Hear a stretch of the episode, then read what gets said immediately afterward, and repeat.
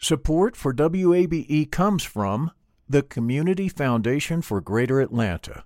If you love Atlanta, you can invest in the big picture. Learn more at cfgreateratlanta.org.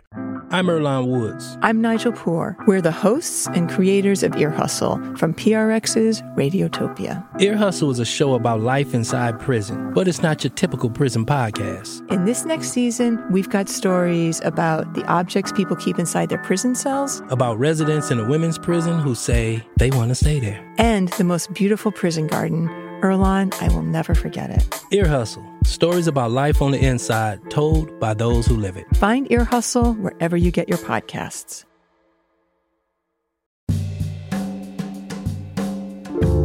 Cloudy skies. It's raining somewhere at the time of this broadcast, probably where you are. Welcome to this Tuesday edition of Closer Look. I'm Rose Scott. Coming up in just a moment, officials with the University System of Georgia say health and safety was a high priority in preparing for the fall semester, but the United Campus Workers of Georgia don't agree.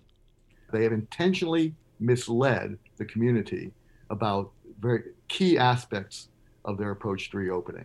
Under these conditions, it's insane to reopen under the guidelines they themselves have set. That conversation is coming up in just a moment. And speaking of reopening and how all this relates to COVID 19, we now bring you the latest state data.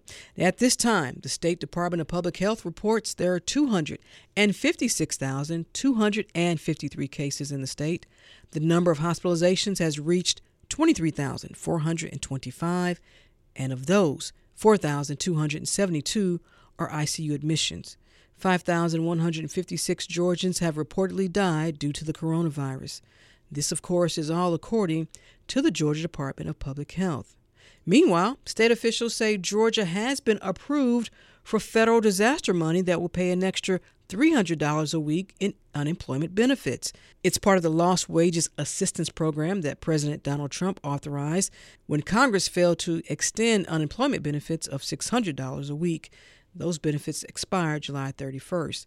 Now, keep in mind, not everyone who is currently receiving unemployment benefits will receive this additional money, so there are some stipulations.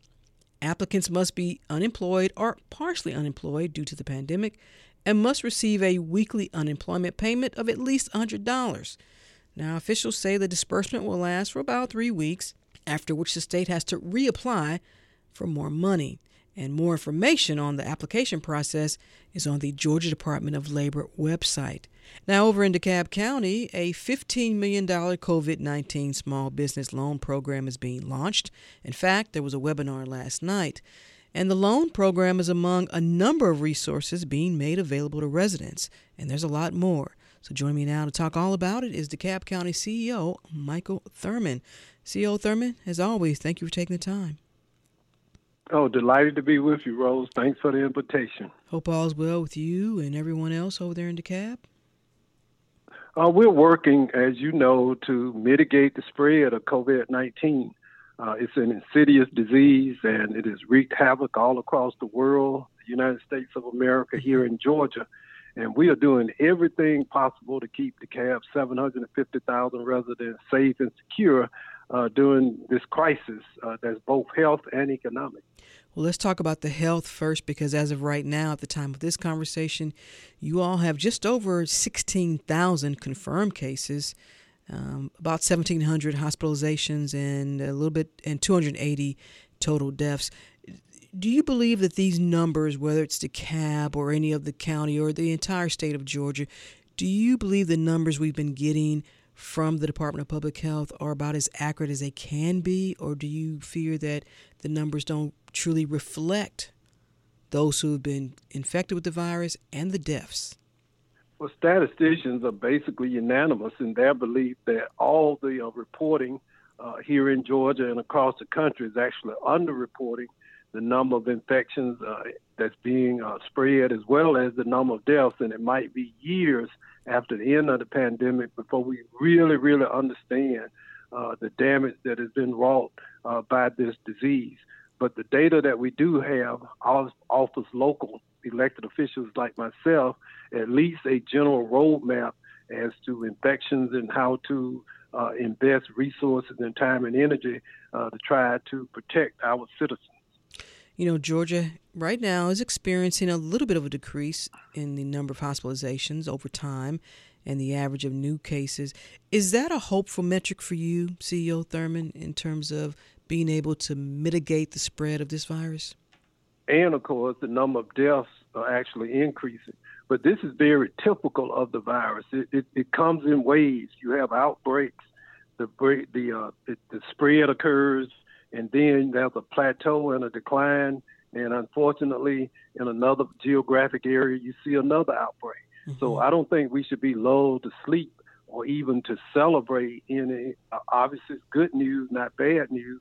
But we have to recognize how this virus operates, how it moves, and how it can reassert itself at any time. So we have to constantly remain vigilant. You have a good relationship with uh, Georgia Governor Brian Kemp. Have you all had conversations regarding whether it's mask mandates or any issues related to the pandemic and any concerns you had for DeKalb County? Uh, no, I've not discussed COVID 19 with the governor uh, throughout the pandemic. Do you think there should be a statewide mask mandate? Uh, absolutely. Uh, what uh, my belief is that the most appropriate strategy would have been to establish a statewide mandate with an opt out, not an opt in provision. So it would have been much easier for local communities uh, to move forward, to create uh, the type of local responses that could help to slow the spread of COVID 19. So the one thing I would have done differently and I know this is Monday morning quarterbacking, but an opt out as opposed to an opt in statewide mass mandate. Mm. CEO Thurmond, what are you hearing from residents in terms of their quality of life right now? What's the biggest need? Well, for those obviously who've been infected by the disease itself, it's a medical treatment. And the strategy, of course, is to prevent infection as much as possible. So we work with our Board of Health, Dr. Elizabeth Ford, doing a great job as the uh, uh, district director to do everything we can uh, to prevent the spread of COVID 19. We were one of the first jurisdictions to begin to mass distribution of masks and sanitizers across the county. More recently, we initiated a no mask, no service uh, campaign where local businesses were given signs and masks to give to customers uh, who may not have access to the PPE.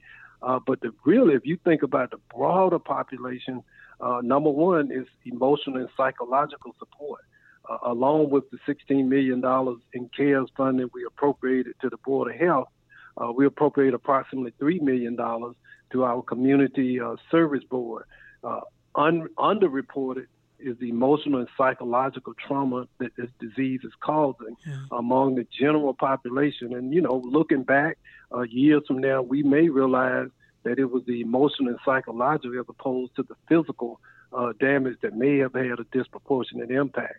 And second only to that is food insecurity. Mm. Uh, each month now, uh, for the last three months, we've distributed tens of thousands of tons of food uh, to residents who are experiencing food insecurity. And not to mention the toll this is taking on small businesses, which leads me to the next question because you all now have a $15 million COVID 19 small business loan program. Now, is that f- through federal funding or is that coming from the county? It's CARES Act funding. Uh, very uh, proud of the support we received from our Board of Commissioners, a unanimous support we appropriated $15 million to be used to support small businesses uh, in our Better Business Loan Program. Uh, we're partnering with uh, Citizens Trust Bank as our lending partner, and local businesses uh, in DeKalb County, small businesses can qualify up to $40,000. And if they follow the policies and procedures set out in the program, those loans have the potential of being forgiven for those businesses who qualify. Now, how can businesses find out about this loan program? Well, of course, you go to the uh, DeKalb County website uh, at any point in time. There's information there. On yesterday, uh, we conducted a webinar. Mm-hmm. Uh, we had over 300 businesses who tuned in uh, to see uh, to gain additional information about the program and about how it may be able to help. You can contact the uh, DeKalb Chamber of Commerce as well as Decide DeKalb. Those are two other partners that's also involved with us in providing this resource. See, and I, am so happy that you mentioned our loan program because this is a two-pronged crisis, mm-hmm. uh, health and economic. And along with that, we have other strategies in place. I mentioned the no mask, no service, distributing free uh, PPE to small businesses, and this we just completed two weeks ago our DeKalb Virtual Career Academy. I know you did a, you interviewed Miss Austin Gibbons mm-hmm. earlier this year. I listened to the program where we graduated 800 young people uh, from that program who were paid nine dollars an hour, who engaged in virtual learning and virtual employment over the summer. Let's talk about homeowners for a moment too, uh, CEO Thurmond, because you all there's a 119 million dollars in property tax relief for this year. Yes, uh, tax bills went out last weekend and last week in DeKalb County, and for the third year in a row, we provided uh, major tax relief for uh, homeowners in DeKalb County. This year, it's 119 million dollars in property tax relief through our e-host uh, tax credit, where we use sales taxes to offset uh, the ad valorem tax. The average uh, two, homeowner $250,000 home in DeKalb, mm-hmm. we receive about $944 in uh, property tax relief. And that's very important right now oh, yeah. for two reasons. Obviously, because of COVID 19, but we have uh, communities that are undergoing gentrification. So this will allow long-time residents to continue to live in the properties that they paid for and basically invested their life into maintaining. And one of the main drivers of gentrification is not being able to finance uh, the property taxes that are associated with homes with rising with rising home values. Let me ask you this: When you're driving around the county and, and you look at um, what's been taking place, you mentioned development and gentrification, and do you have concerns about where this county will be because of all that and people possibly being displaced? Absolutely. You know, DeKalb is, is becoming a boom county. And of course, we had to address some long-standing issues. Uh, we recently uh, have a, uh, engaged, a, were able to uh, come to a tentative agreement with the uh, EPA and EPD, our federal regulators, um, environmental regulators, regarding the DeKalb's consent decree. We we have something that will soon be before the court.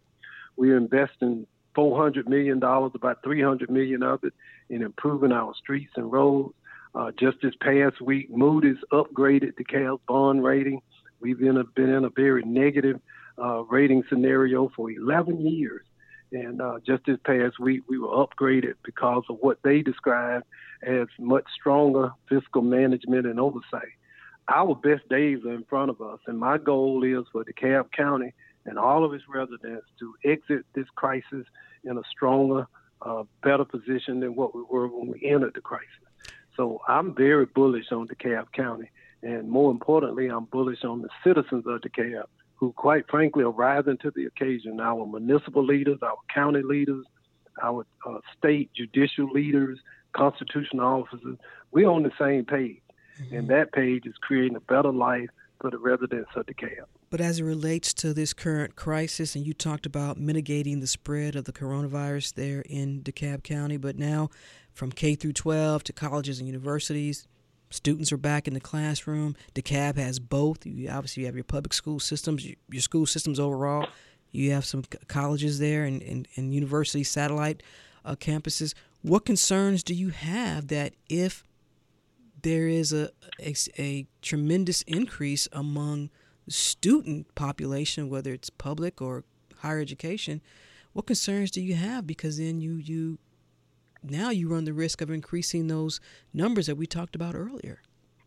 Well, I very much support the decision by Superintendent, our new superintendent, Cheryl Watson Harris, and the Board of Education for opening schools this year with 100% virtual learning that was the right thing to do. Mm-hmm. And uh, Agnes Scott and some of our other uh, large institutions, Emory, are following suit. So I trust institutions of higher learning will put the health and safety above and before uh, any business or financial considerations. Uh, so far, they've demonstrated, I think, outstanding leadership. Emory University is a preeminent health organization, mm-hmm. and and I always encourage when I hear uh, doctors and administrators associated with Emory Hospital and Emory University really leading the charge. And state of Georgia and other entities do more uh, to prevent the spread. So on that accord, I feel good about it, but mm-hmm. we're dealing with something that there's no COVID-19 playbook. Mm-hmm. And there's no one who can absolutely say you should do X or Y. We're learning as we're going, but the good news is we have people who have the right uh, attitude, who focus on public service and help. And I just think at the end of the day, we'll end up in a good, better place than where we started. Now, as we wrap up, there's no way you and I can end the conversation and not talk about politics. You're a major influence in the Democratic Party here in Georgia, been for a long time. I'm curious, are, are you watching the Republican National Convention at all? Uh, no, but okay. I, I, intend to. I see it replayed on the news. I'm not watching it as it's unfolding, but I am paying attention and I'm obviously following the news reports. Can the Biden-Harris ticket win in Georgia, CEO Thurmond? Oh, absolutely. This campaign is not really so much about Biden and Harris. It's about Donald Trump. This is a referendum on four years of leadership that has been divisive, uh, that has brought America into a major economic crisis. It's about an administration that's not aggressively responded to the greatest health challenge in the recent history of our nation. So this is a referendum, make no mistake about it, on the leadership of Donald Trump. And I think it speaks volumes where 24 major Republican leaders in the nation came forth and said that they will not and cannot support Donald Trump. Hmm. What do you make of 2020?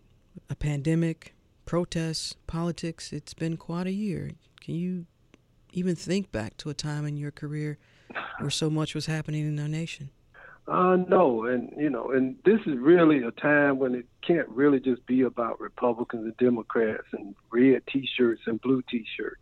We have to focus on America and the people, and this is a time for the type of leadership that can rally Americans across the political divide, across the racial and philosophical uh, divide that separates us, and and and and, and adhere and embrace our better angels that's what's being tested right now.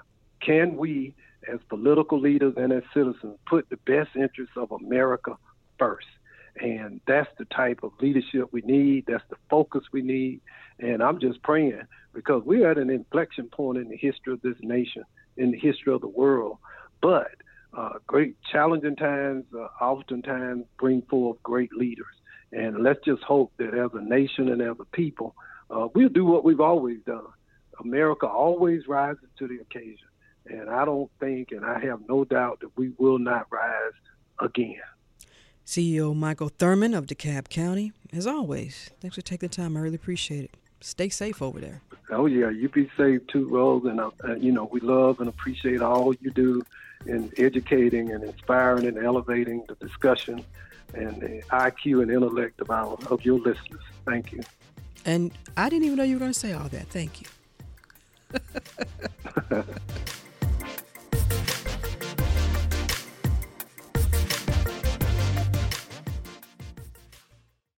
Support for WABE comes from the Community Foundation for Greater Atlanta. You can go beyond giving to impact. Learn more at cfgreateratlanta.org. The field of mental health counseling is growing rapidly, and Richmont Graduate University can equip you with everything you need as a licensed professional counselor while integrating your faith into your clinical practice. Programs are offered in Atlanta, Chattanooga, and online. Apply today at richmont.edu. That's R I C H M O N T.edu. Closer Look continues now here on 90.1 WABE. This is Atlanta's Choice for NPR.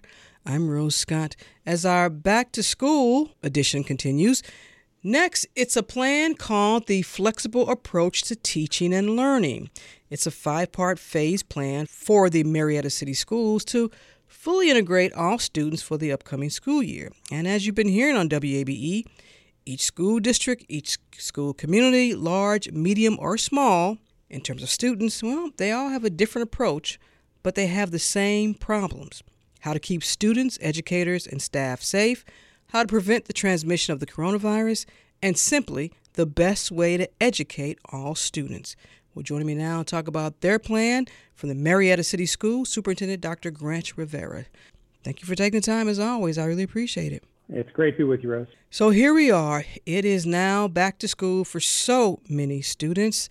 Let me ask you this, Superintendent. Uh, what keeps you up at night? You referenced it in the opening. It's it's really the safety of students and our staff. I, we are making, and it's been difficult as a superintendent. I know probably every superintendent across the country feels this. We're making life and death decisions. And I don't mean to be overly dramatic, but what the good news is that we have the authority to make the decision.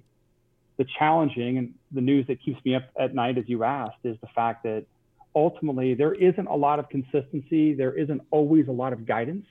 And what is given to us is so generic and general that really the onus is on us. And I, I, I carry that responsibility as both superintendent, but also as a father of a child in this district. It's, it's what keeps me up at night.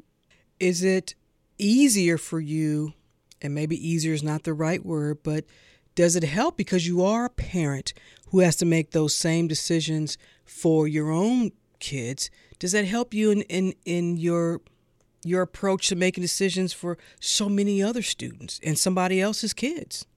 Well, I'll tell you two ways that my perspective might be a little different, not only as a parent, but also in a school district with 9,000 kids, 12 school campuses, and roughly 1,400 staff. We're smaller than a lot of other districts in the metro Atlanta area. And I think I, I have two things that keep me grounded. One is oftentimes I go home and my wife, who will get an email from me as superintendent to say, What is this? And we start talking through it. And a lot of times I'm not just answering questions to constituents, I'm having to answer to my wife. Um, and she's she's one of the toughest critics as superintendent. But also in Marietta, I, I know many of the 1,400 staff members by name, and I know their families.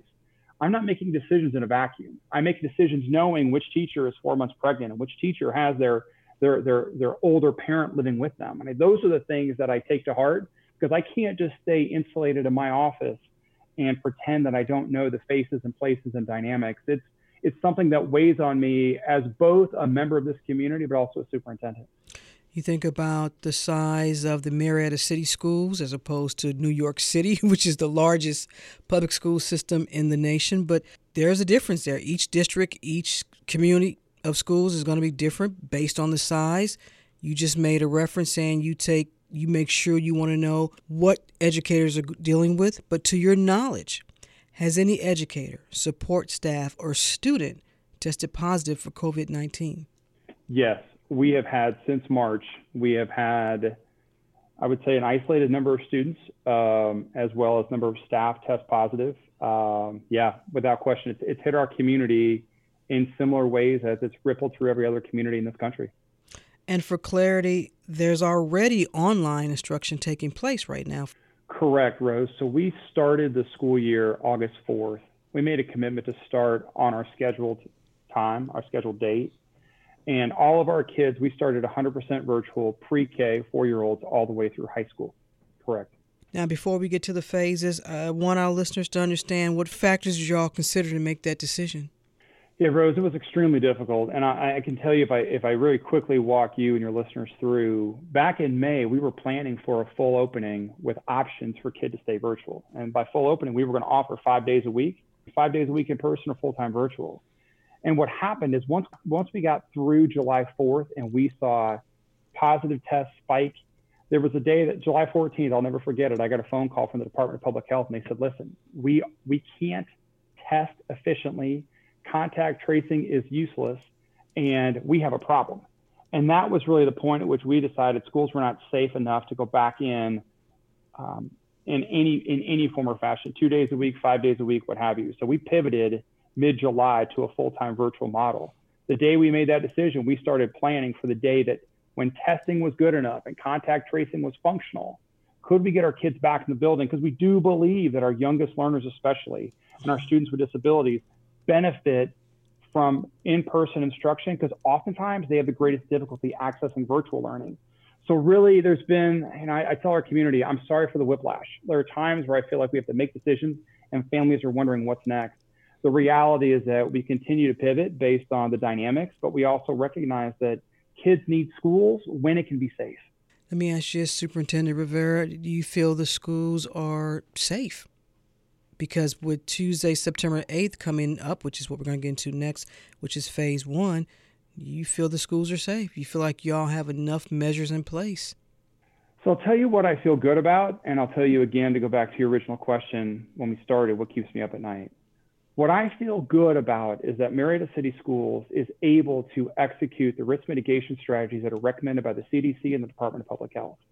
So we will reduce class sizes to five to nine and can guarantee six feet of social distance in a classroom. We'll take every child's temperature. We'll mandate masks. We'll put up desk partitions to separate kids. We've increased HVAC ventilation and filters. I mean, I've, there's a laundry list of 15 different things. Mm-hmm. I feel good about what we can control. I'll tell you what I don't feel good about, and that is this is about community transmission. So if we don't have our community change their behavior, there's nothing that we can do in schools to keep it out. So if if our community, they talk about the three W's, right? Wear a mask, watch your distance, and wash mm-hmm. your hands. If our community honors those three things, we can open safely and keep our kids and staff safe However, if we pretend that there's a wall high enough to keep COVID out that exists around the school campus, we're going to quickly find out that it, there isn't one. With this, what you all call this flexible approach to teaching and learning, what are the risk mitigation strategies here? You want to be able to make sure that with each phase that you all are mitigating the transmission risk. Is that correct? It is, Rose, and I think there's a there, there's a first step that I think is important to understand, and before we even get to the risk mitigation strategies, the reason this is called a flexible approach to teaching and learning, we're giving children and families the opportunity, obviously, to make a decision about whether to come in or not. I also believe, though, philosophically, as an educator, as a colleague of these 1,400 people, that if we're offering children the option to come in or not, we should offer that same flexibility to staff. At the end of the day, this is a personal decision. And whether you're a student or a staff member, I believe that in Marietta City Schools, you deserve the respect and the consideration to make that decision. I'm not going to require you as we open phase one with high community transition to uh, transmission. I'm not going to require you to come into a building when the reality is you may be able to do your job, still working the same 12 hours a day, still serving kids, but it doesn't have to be in a classroom. It can be at, at, at home.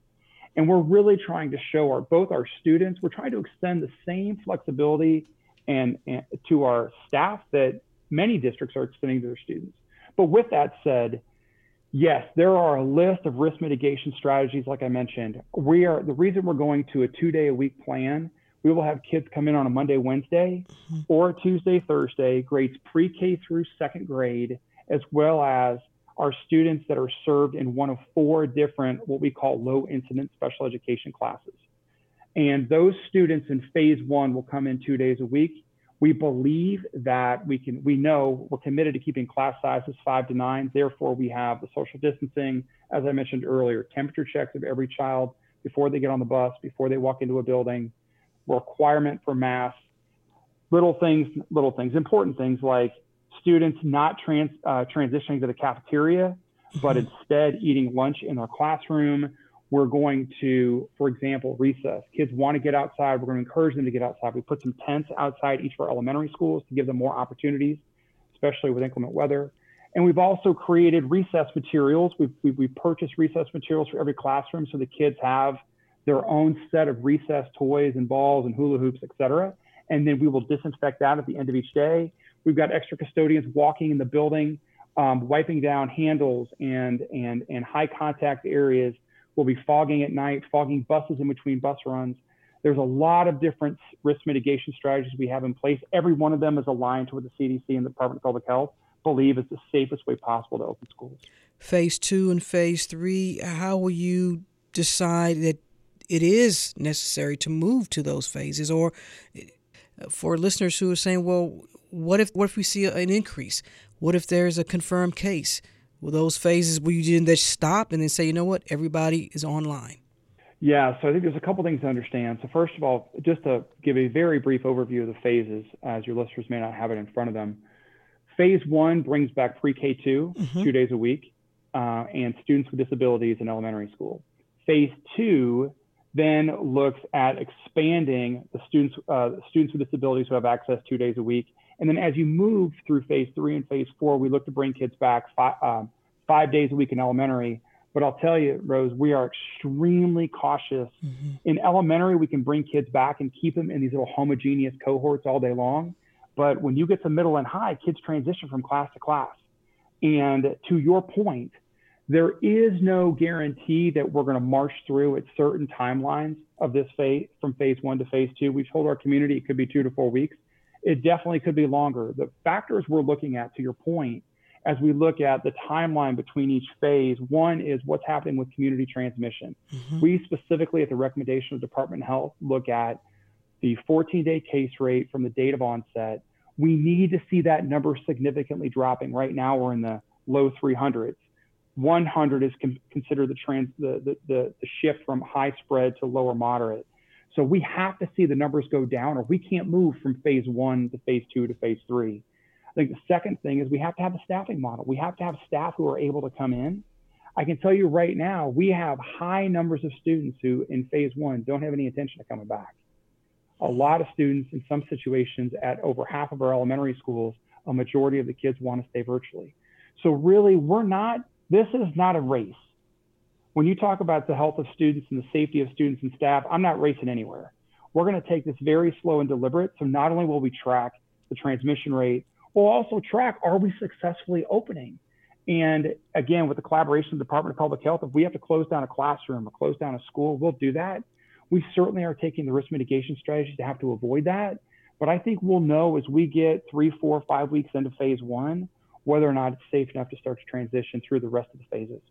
The voice you hear is Dr. Grant Rivera. He is the superintendent of Marietta City Schools, and we're talking about their phase plan to hopefully integrate the students back to five days of in class instruction. Uh, a little bit later in the program, Superintendent Rivera, I'm going to talk with a parent who has some concerns that they have a child with special needs and that it's virtually impossible to get the in class instruction, not just instruction, but there's a lot of other social and emotional concepts there can you understand that? And what have you all been able to do to help those students who have an IEP, students with special needs?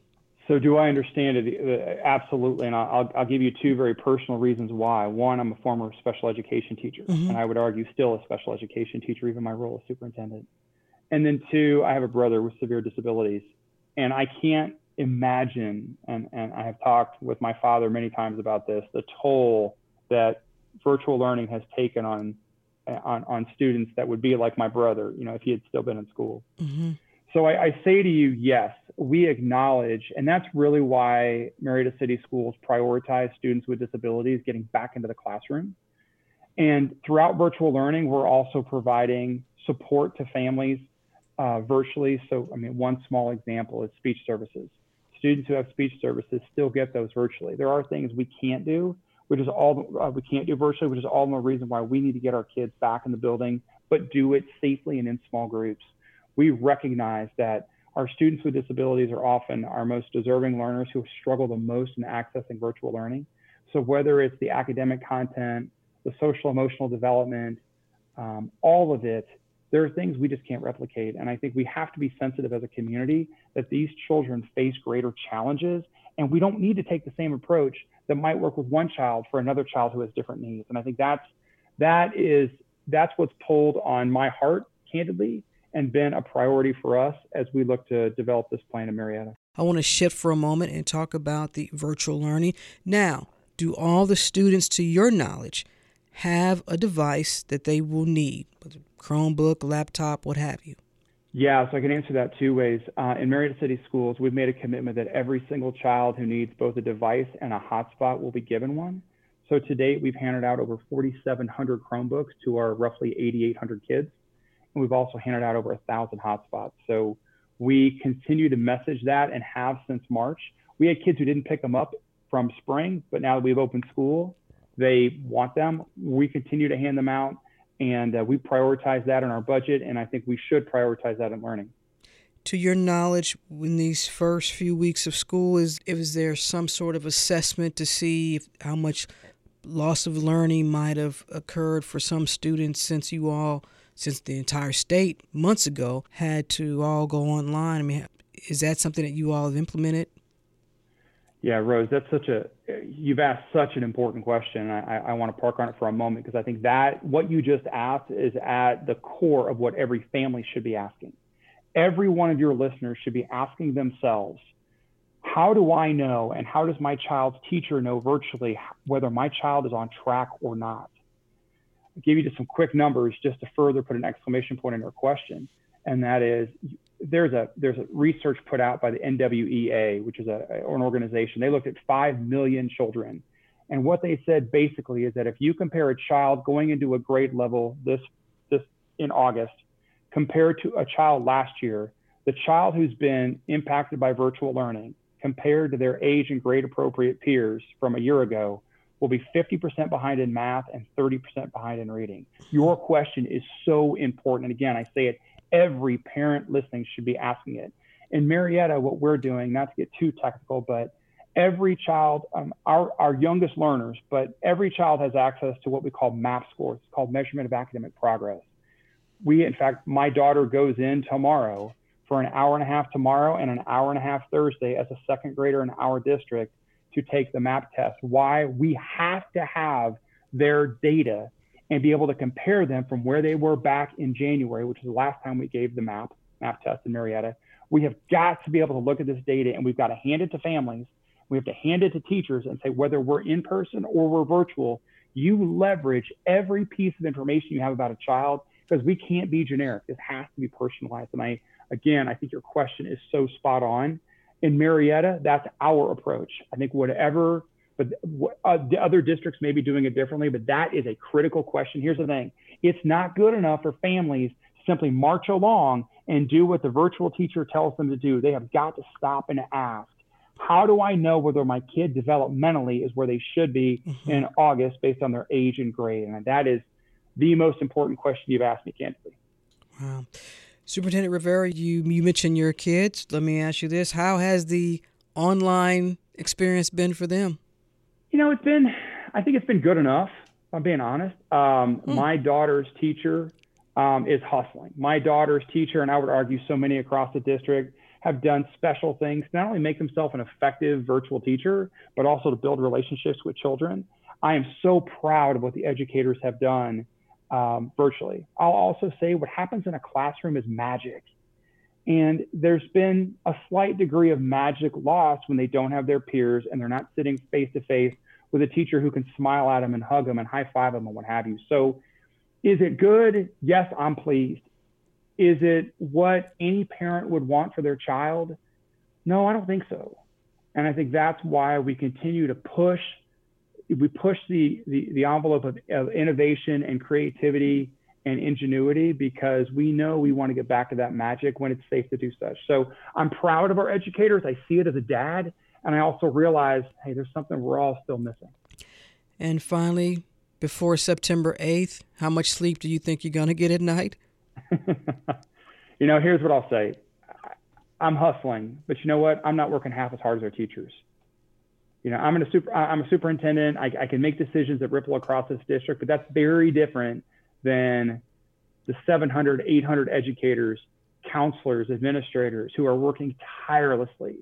So I can assure you that I'm going to get more more sleep than a teacher, and I think that's why every one of your listeners, I, I would leave you with this thought: if there's someone who's left a positive impression on you, like just pop them an email, whatever it may be, because I can tell you this is thankless. It is so tiring, and there are a lot of sleepless nights for educators who are on 8, 10, 12 hours a day trying to help kids. They are the heroes in this, and they're the ones who deserve both the praise and the sleep. Hmm. Dr. Grant Rivera, Superintendent, Marietta City Schools, thank you for taking the time. Best of luck this school year. I don't know how you are at second grade math, but. Uh, Thanks, Rose. If I need help, I'll let you know. Well, I'm not the one. thank you so much, Superintendent. I really appreciate it.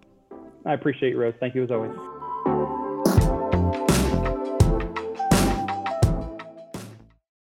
Closer Look continues now here on 90.1 WABE, Atlanta's Choice for NPR. As always, I'm Rose Scott. It's week two of Back to the Lecture Halls and Labs for the University of Georgia. Sorta, kinda, kinda, sorta. That's the unofficial way of saying it's kind of virtual, and then again, it's not. And like so many colleges and universities, institutions of higher ed across the country, well, they've had to make a decision how and when to begin the academic year. Now, just last week, the University of North Carolina at Chapel Hill campus made headlines after pivoting from in person classes to remote learning. Why? Well, because folks weren't doing what they were supposed to, apparently. And this came after a spike in COVID 19 cases. At the time of their decision, UNC officials said the cases had risen from 2.8% to 13.6% over the week students were on campus. And after the spike in cases were reported, well, there was a headline from the Daily Tar Heel, the university student newspaper, which read, quote, We all saw this coming, close quote.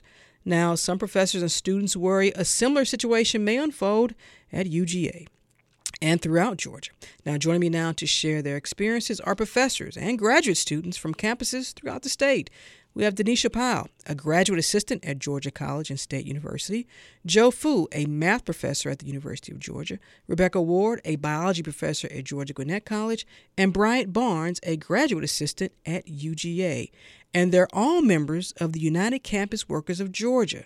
This is a collective of university employees from campuses across the state, and they're calling on the University System of Georgia to, quote, set policies that allow a safer and more equitable return to campus during the ongoing COVID 19 pandemic. And they all join me now, and we'll get to a statement from the University System of Georgia in just a moment. But thank you all for taking the time. I really appreciate it. There's a lot to get out. Thanks for having us. For having us. All right, let's begin here.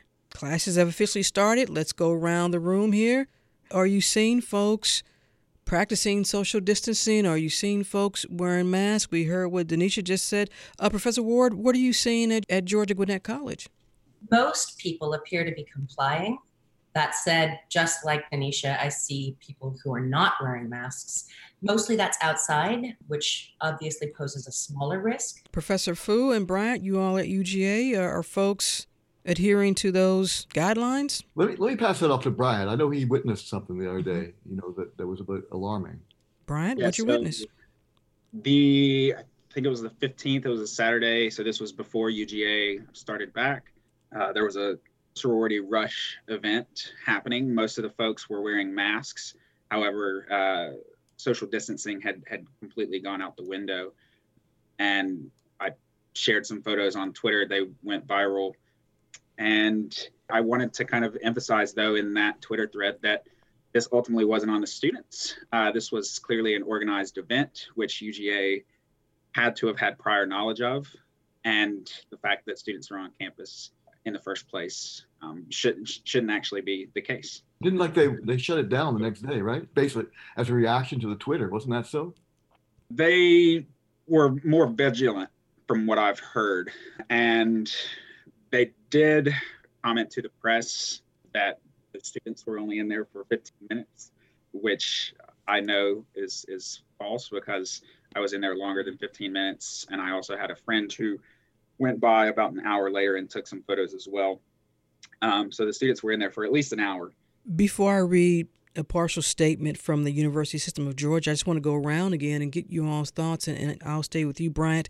Do you think that the systems, colleges, and universities should have had in class instruction at all? Yes or no? No. Professor Fu? Well, you know, I mean, there is an argument to be made that we should have opened up, right? The economy depends on it. You know, however, I would say that the way that they have rolled this out has been abysmally poor. The plan that they have made has completely shut out workers at, at every level below the, the very top. The, the components of the plan are themselves, you know, in some ways extremely misleading. They've, they've intentionally misled Denisha? At the least, there should have at least been options for remote learning and teaching.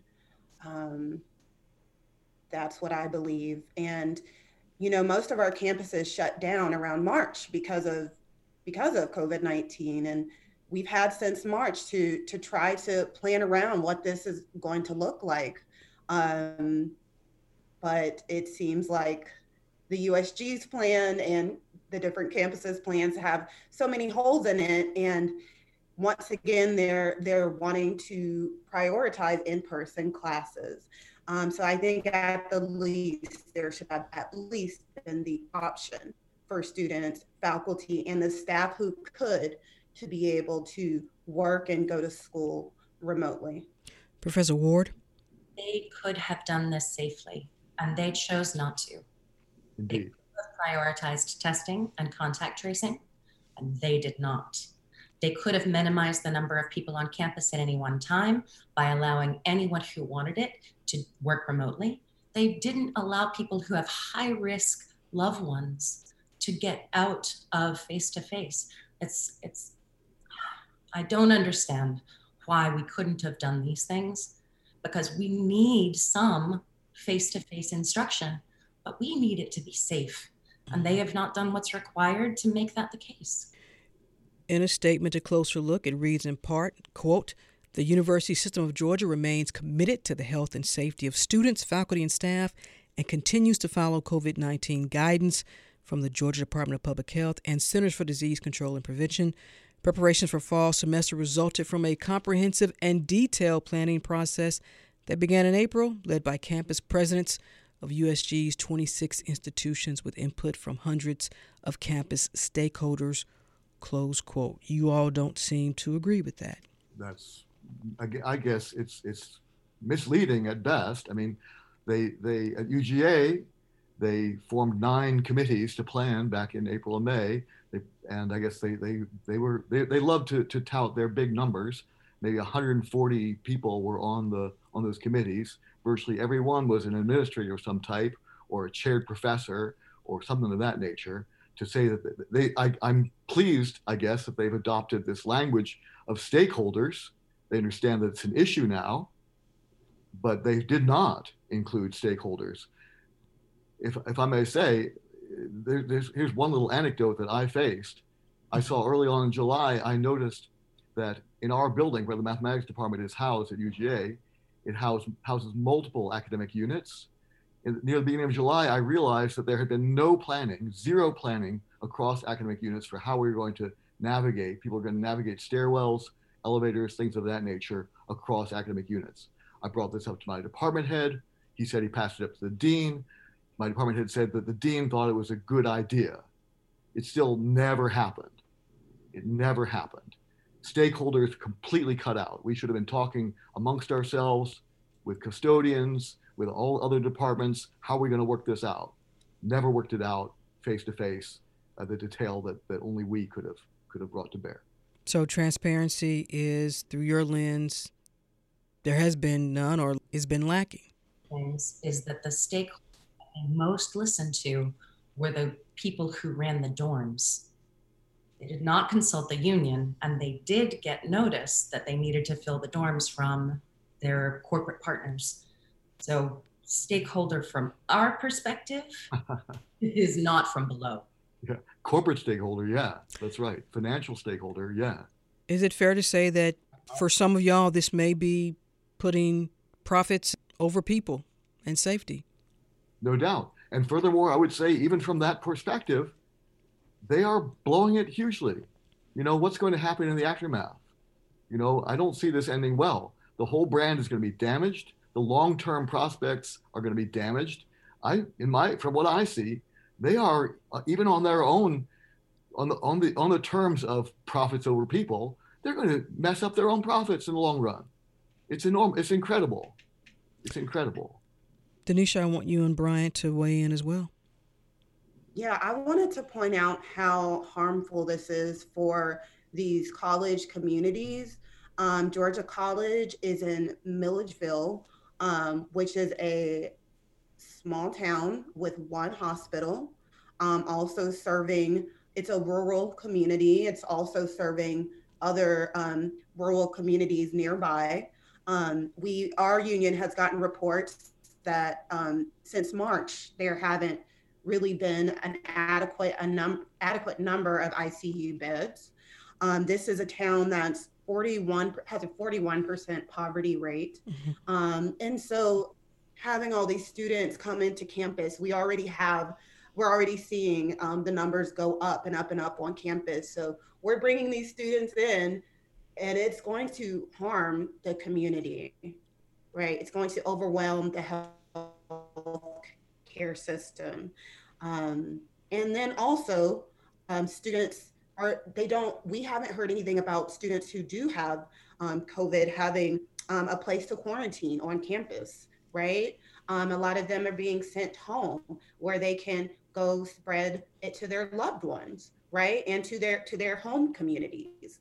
Um, and so i just i want people to understand that this problem um, is not just is just not on the campuses campuses it goes beyond the campuses into the communities and harms the communities. Hmm.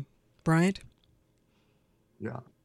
On the on the point of stakeholders um, grad students um, who are often kind of on the front lines of instruction at times um, we have not been consulted uh, at least at uga and um, to kind of echo denisha's points about the surrounding community, um, Athens Clarke County is, if not the poorest, it's one of the poorest per capita counties in the state of Georgia. Um, and it's a blatant kind of disregard for the larger Athens community, which is predominant, or well, the surrounding uh, area of UGA is predominantly Black and Brown people who have much less access, ready access to quality health care We've just got about two minutes left, but I want to give you all an opportunity to wrap this up.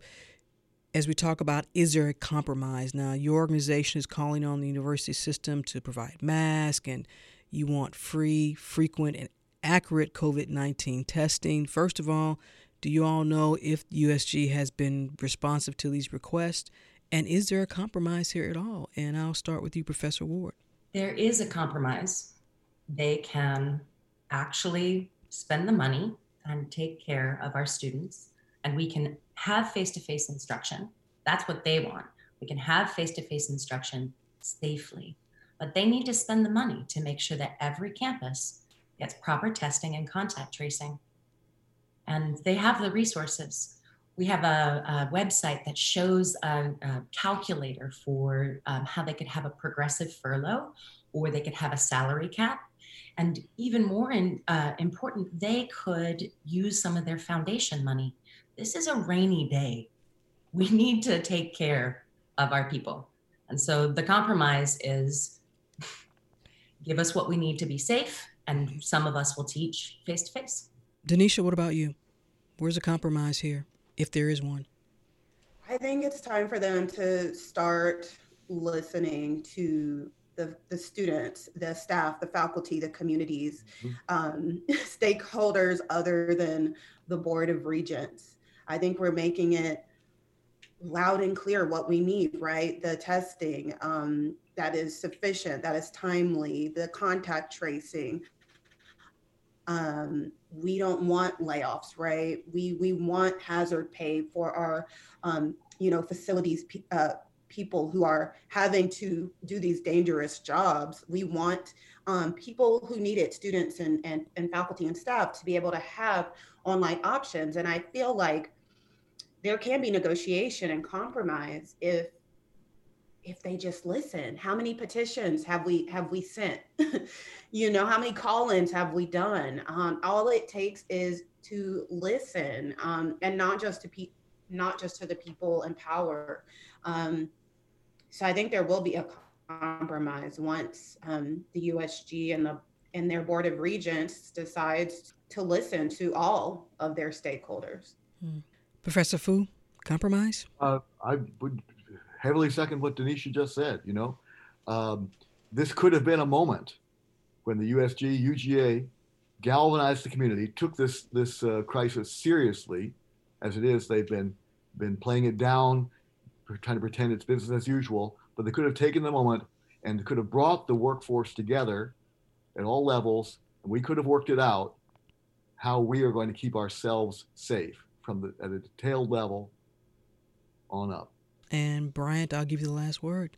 Uh, I think we've given them um, several chances, uh, as as my friends have already said, to compromise. They have been unwilling, and I think, to be honest, um, the the compromise is not going to happen unless universities break with uh, the university system of Georgia and actually act in the interests of the, their campus communities uh, and the communities that surround them. Um, we can't if if university administrators are going to kowtow and kind of defer and defer and defer to the board of regents uh, and then blame students, um, we're not going to have any compromise. It, it's until they're willing to actually take responsibility for the fact that we're on campus and the fact that cases are rising on campuses, there's not going to be a compromise. Bryant Barnes, graduate assistant at University of Georgia. Also, Rebecca Ward, biology professor at Georgia Gwinnett College. Professor Joe Fu, math professor at the University of Georgia. And Denisha Powell, graduate assistant at Georgia College and State University.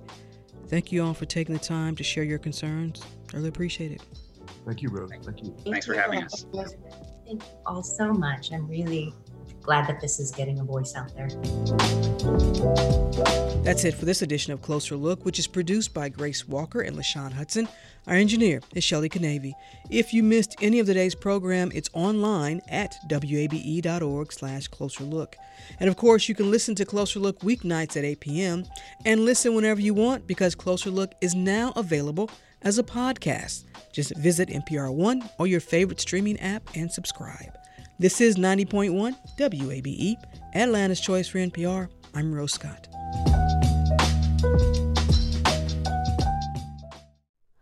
Hi, it's Terry Gross, the host of Fresh Air.